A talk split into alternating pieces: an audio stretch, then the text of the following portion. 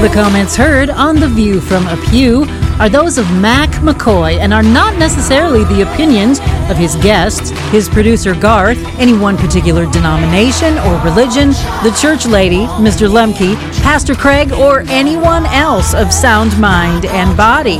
Now, here is today's The View from a Pew, heard all around the world on YouTube. Just search for The View from a Pew.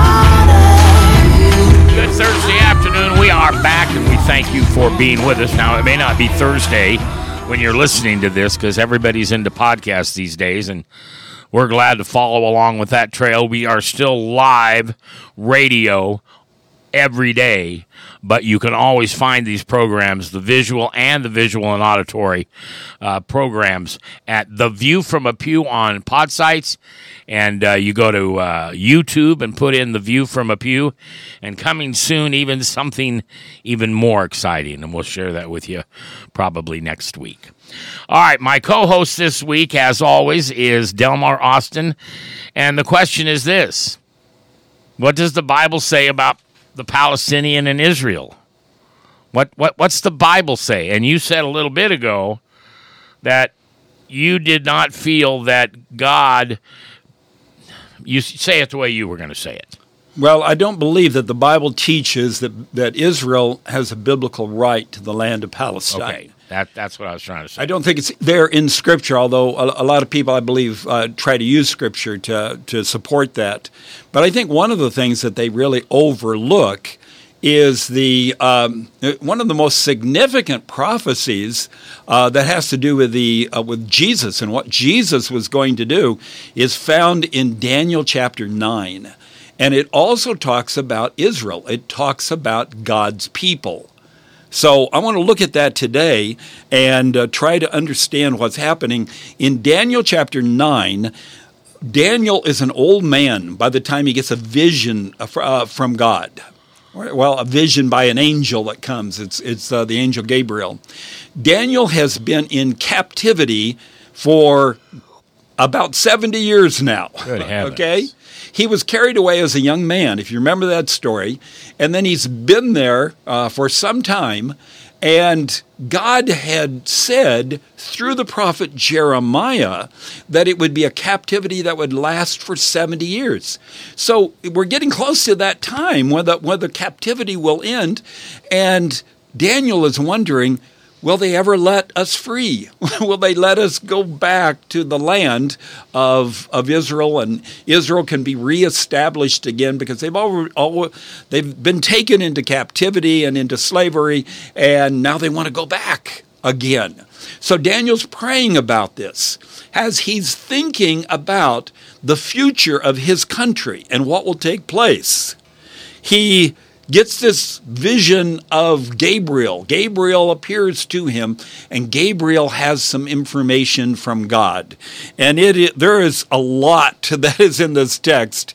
We're going to go over some of the highlights in order to better understand it. What did Gabriel tell Daniel about what was coming? to his people, but also in terms of the covenant. How is the covenant going to be fulfilled? Verse 24 of Daniel chapter 9, he said, 70 weeks are determined. Now, uh, there's a lot to, uh, unlo- to uh, unpack right there. 70 weeks, many times in Bible prophecy, uh, a time period is given according to um, a, a, rule of un, a prophetic understanding, and that rule is a year for a day or a day for a year, excuse me, a day for, Day a, year. a year, yeah. So, so if you have this this principle and you understand this principle when it says seventy weeks, well, how many days is that? Well, it's seventy days, and if it says seventy or not not seventy, but four hundred ninety days, seventy weeks, seven seven days in a week, right? Four hundred ninety days, but if it's prophetic, then it's four hundred ninety years. So it's talking about a period of about 500 years. 70 weeks are determined for what? For your people and your holy city. Okay, this has to do for the people of Israel and for Jerusalem. What's going to be happened. And then what does he say? To finish the transgression, to make an end of sins, to bring reconciliation for iniquity, to bring in everlasting righteousness. These are things that describe the covenant and what we understand was done through Jesus Christ. As Jesus Christ came and was the sacrificial lamb, the lamb that all the sacrifices pointed to, he was that one that died for the sins of the world. So Jesus comes to resolve that problem of sin, to make an end of sin. Also to seal up vision and prophecy. And this doesn't mean hide it away someplace, it means to fulfill it. Jesus fulfilled the prophecies that talked about him coming and dying for the sins of the world. And to anoint the most holy, Jesus is the most holy. Jesus is the one that was an anointed. This is just in the first verse here that of what uh-huh. Gabriel told Daniel.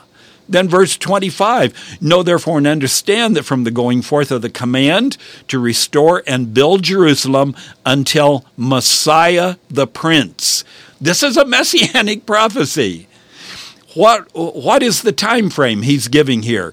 There shall be seven weeks and 62 weeks and the street shall be built again, and the wall, even in troublesome time. He's saying there's going to be uh, 62 weeks and seven and and uh, excuse me, seven weeks is 69 weeks.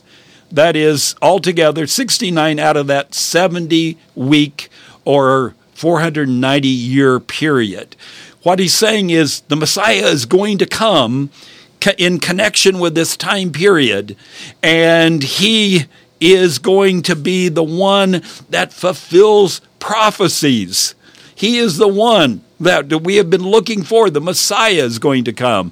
Verse 26 And after the 62 weeks, this is the 62 and the 9, or the 7, which, which equals 69, the Messiah shall be cut off, but not for himself.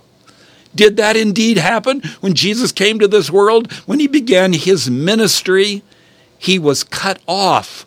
He was put to death. He died on a cross. Mm-hmm. It fulfills what the Bible is saying here. Yep. But not for himself, not because he was a sinner, not because he was wrong, but because he was cut off for the sins of this world. He was allowed to die so he could pay the debt of our sins.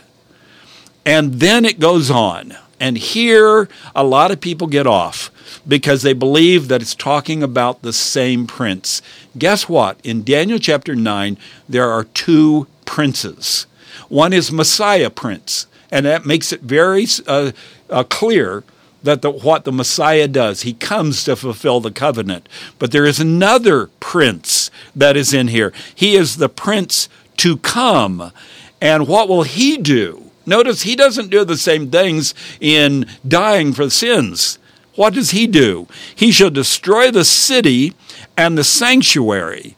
The end of it shall be with a flood. Mm. Until the end of the war, desolations are determined. So, what is going to happen to God's people and to God's city? There's going to come another prince and he is going to come and he is going to bring desolation. That would be the prince of darkness. Well, it would actually be a real prince that was in the world Satan was working through. Satan okay. works through a lot of different people. Okay. But here is a man who is the head of the Roman army because he is the son of the Roman emperor is the Roman emperor's name was Vespasian, and the son was a man by the name of Titus, who eventually becomes the Roman emperor when his father dies. He is a prince. He is a Roman prince.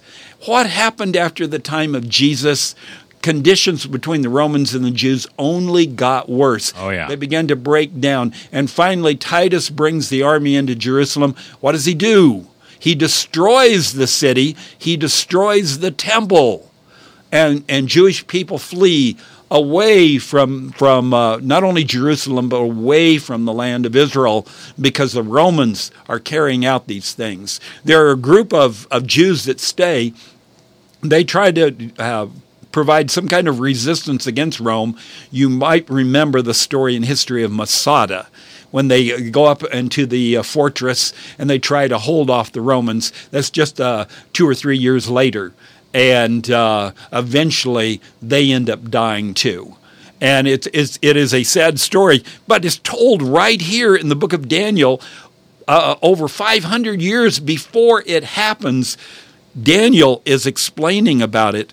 And even Jesus, even Jesus refers to this when he's talking in the book of, of, uh, of uh, Matthew, and he's explaining about things that are, are to come and he talks about uh, the abomination of desolation that is spoken of in the book of Daniel. He refers back to it. It's yet to come in Jesus' time. Well, that's going to wrap up uh, Thursday. Tomorrow, where do we go from here? Try to come up with some type of historical solution. And again, we're just telling you what the Bible says. No, no. So far, no sides have been taken. I will talk a little bit about if we've got time next week or th- uh, tomorrow as I think about these type of things. All right, it is that time of the day when we thank you for listening. We appreciate you listening. And remember, you can always email me at mac, M-A-C, like macaroni, at theviewfromapew.com. Love to hear from you, what you like and what you don't. Most importantly, your praise for Jesus and the, the furthering of this amazing kingdom he's built here on earth. Divine Truth Christian Store, where you'll find more.